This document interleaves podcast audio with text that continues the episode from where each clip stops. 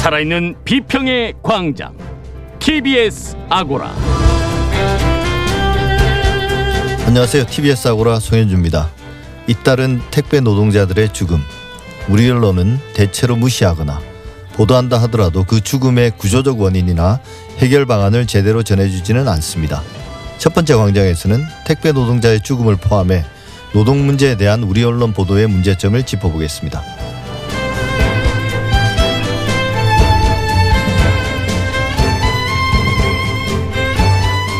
전세가 씨가 마르고 있다. 전세값이 폭등하고 있다는 기사가 쏟아지고 있습니다. 전세 세입자들은 패닉에 빠질 지경인데요. 현재 상황은 어떤지, 향후 전망은 어떨지 두 번째 광장에서 알아보겠습니다. TBS 아고라 지금 시작합니다.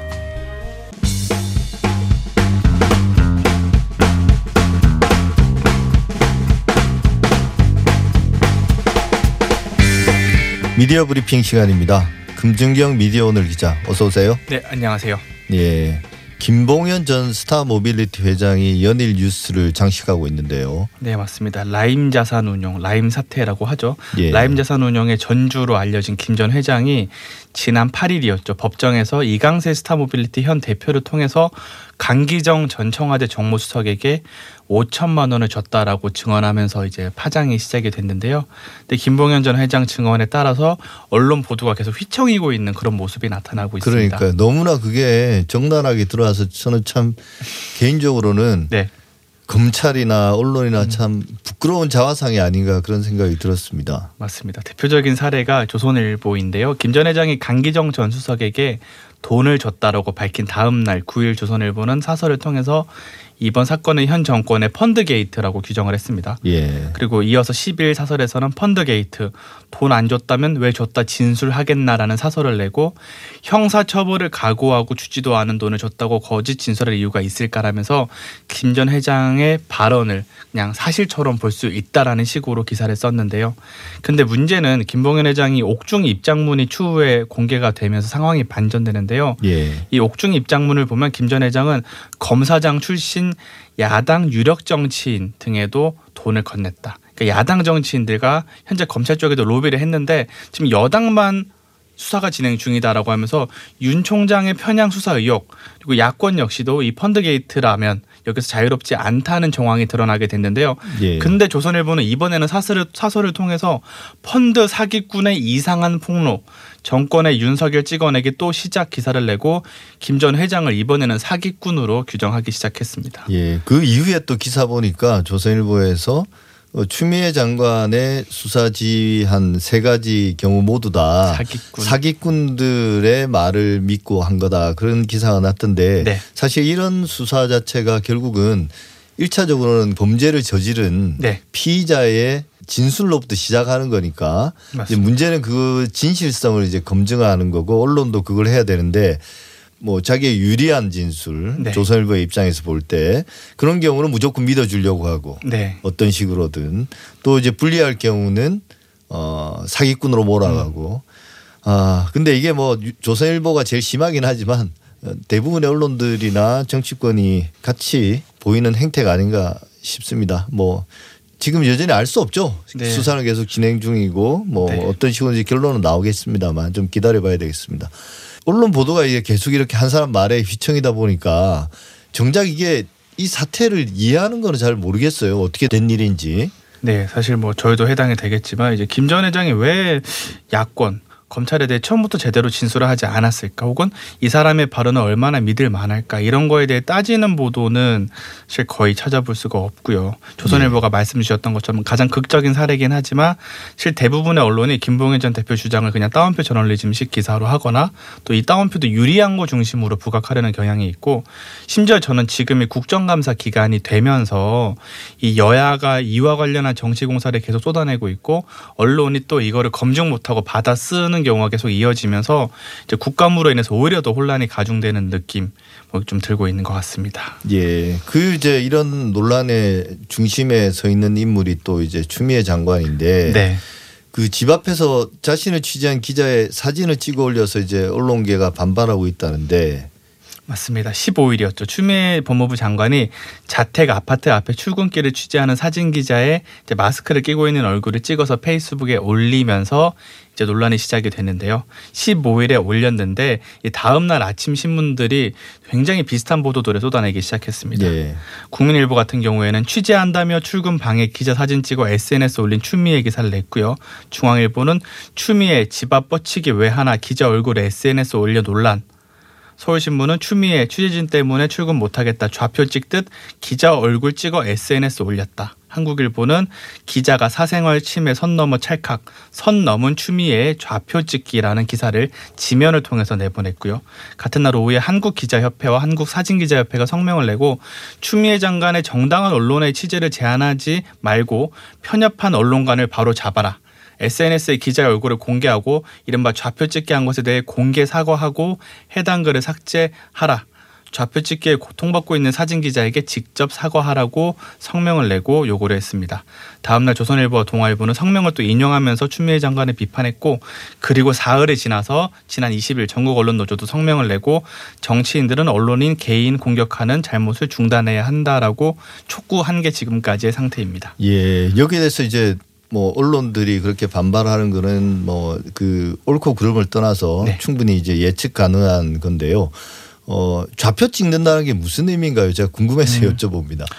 어, 좌표 찍는다는 게 기자의 보도가 의원들이 기자의 보도를 문제로 느낄 경우에 예. 그 기자의 이름을 이제 페이스북이나 SNS 공간에 올리면서 이 기자가 지금 이렇게 하고 있습니다라고 이제 언급을 하는 걸 말을 하는데요. 이제 좌표를 찍는다는 게 이 기자라는 타겟을 정해줌으로 인해서 예. 지지자들이 그 기자에게 항의를 쏟아내도록 유도한다는 측면에서 폭격을 가하라는 그렇죠. 거죠. 예. 폭격 폭격 같은 거 할 때 좌표를 찍는다 그런 비유적인 표현을 쓰고 있습니다. 예. 근데 저는 사실 이제 우리나라 언론 현실에서는 네. 금준경 기자도 알겠지만 그 사진 기자가 무슨 큰 잘못이 있겠습니까? 그렇죠. 사실은 그 기자가 자기의 의지대로 가서 이른바 뻗치기를 한게 아니라 결국은 어 편집국 이 상사의 지시에 의해서 했을 텐데 결국 이제 비난을 받는다라면 그러니까 추미애 장관이 비판을 한다면 그 언론사를 비판해야지 기자 개인을 좀 이름까지 음.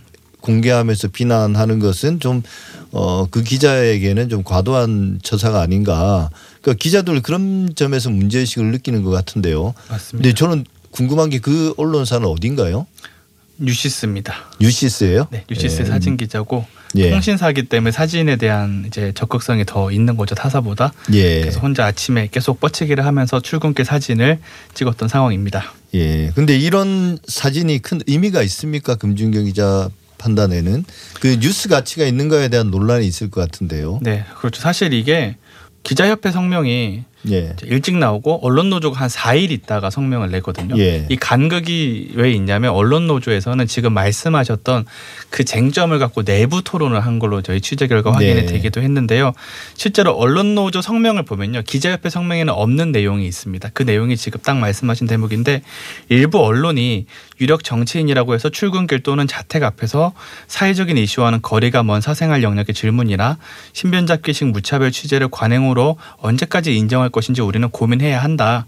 예. 정확한 사실을 전달하고 사회적 논의를 이끌기보다는 편견을 조장하고 낙인 찍기로 악용될 수 있기 때문이다라는 이제 언론계 관행에 대한 문제를 지적을 했는데요. 사실 아침마다 기자들이 이제 뻗치기라는 속칭 용어가 있는데 어, 공적 관심사가 됐다는 이유만으로 이제 집요하게 계속 얼굴을 찍고 이거를 기사에 활용하는 경우가 있는데 저는 이게 꼭 필요한 취재라고 생각하지는 않거든요. 예. 그러니까 정말 필요한 본질적인 취재가 아닐 뿐더러 또 사진의 특성상 악용되는 경우도 있죠. 네, 일선 사진 기자분들한테 의견을 물어보니까 사진이라는 게 우연성에 의해서 좀 좌우될 수 있는 거라서 최대한 많이 취재를 하는 게 본인들은 더 필요하다고 생각한다고 많이 해서 찍어서 이제 그 중에 하나가 걸리는 건데. 그렇죠. 예. 근데 이제 사실은 추미애 장관이 뭐 논란의 중심이긴 하지만 네, 이렇게 사진을 찍어야 될 인물인지에 대해서는 좀 궁금합니다. 사람들이 추미애 장관의 얼굴을 모르는 것도 아니고 그렇죠. 그리고 이제 추미애 장관이 뭐 어떤 피의자거나 음. 핵심 진술을 할 만한 사람도 아니고 물어볼 말도 없잖아요. 그렇죠. 그죠? 물어본다고 해서 대답해 주지도 않을, 않겠지만 사실은 근데 그 상황에서 사진을 찍은 거는 저는 그거 떠오르더라고요. 예전에 이정미 헌법재판소 재판관이 헤어롤이 네. 그런 사진이라면 참 저는 공익적 결과적으로 어 사람들에게 이제 훈훈함을 전달해 줬다고 생각하는데 추미애 장관은 왜 찍으려고 했는지 그것도 출근길에 예를 들면 검 그 법무부 앞에서 찍은 건 모르겠지만 집까지 찾아간 건 좀 지나치다는 생각이 드는데 네. 그럼에도 불구하고 추미애 장관이 그 기자 개인의 실명까지 공개하는 거좀 과도한 처사가 아닌가 싶기도 하네요. 그리고 양비론 같지만 맞습니다. 제가 볼 때도 좀 이게 논쟁적인 이슈긴 한데요. 일단 추미애 장관이 처음에 사진을 찍어 올렸다가 예. 이제 모자이크 한 사진으로 교체를 했거든요. 그러니까 예. 얼굴까지 찍은 건 좀 과하다는 지적을 수용을 한 측면으로 이해를 할 수 있을 것 같고 기자 이름을 공개해서 지적하는 건 이것도 언론계의 논쟁이 많은데 예. 기자가 이미 이름을 걸고 활동을 하고 있는 사람이기 때문에 그 정도 비판은 감수해야 된다고 보는 의견도 있고 예. 다른 측면에서는 이제 기자 개인이 드러나 있다고는 하지만 말씀 주셨던 것처럼 기사라는 게 기자 개인의 노동의 산물은 아니거든요. 근데 결과물은 기자 바이라인이 보이- 보이기 때문에 독자가 느끼는 기자와 실제 기자가 할 수 있는 재량권 사이에 언밸런스함이 실제로 존재하는 것 같아서 그 점은 좀 고민스럽다는 생각이 들기도 합니다. 아, 금준경 기자의 해석은 정말 대단한 것 같습니다. 아닙니다. 통찰력이. 근데 저는 이제 일차적으로 네. 유시스가 전체적으로 유시라는 뉴스 조직 자체가 이제 비판받아야 되지 기자 개인을 물고 늘어주는 건 좀 문제가 있다는 생각이 드는데요. 네. 예, 지금까지 금준경 기자였습니다. 오늘 말씀 감사합니다. 네, 감사합니다.